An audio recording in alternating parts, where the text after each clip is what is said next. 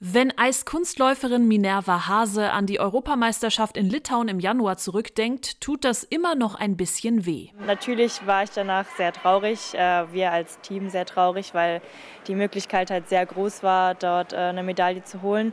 Nichtsdestotrotz sind wir halt alle nur Menschen und ähm, ja, auch wir dürfen mal Fehler machen. Es ist doof, dass es jetzt bei so einem großen Wettkampf passiert ist. Nach einem starken Kurzprogramm lag sie zusammen mit ihrem Eiskunstlaufpartner Nikita Volodin auf dem zweiten Platz.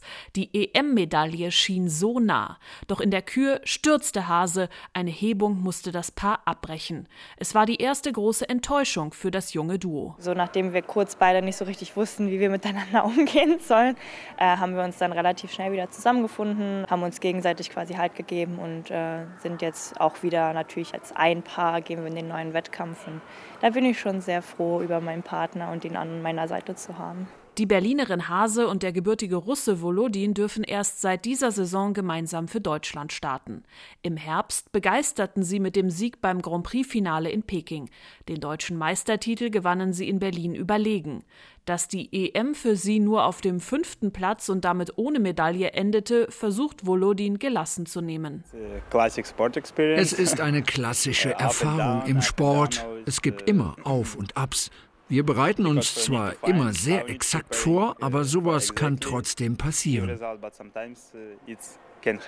Bis zur WM in Kanada arbeiten die beiden 24-Jährigen täglich an ihrer Kondition, ihrer Technik und der Harmonie auf dem Eis.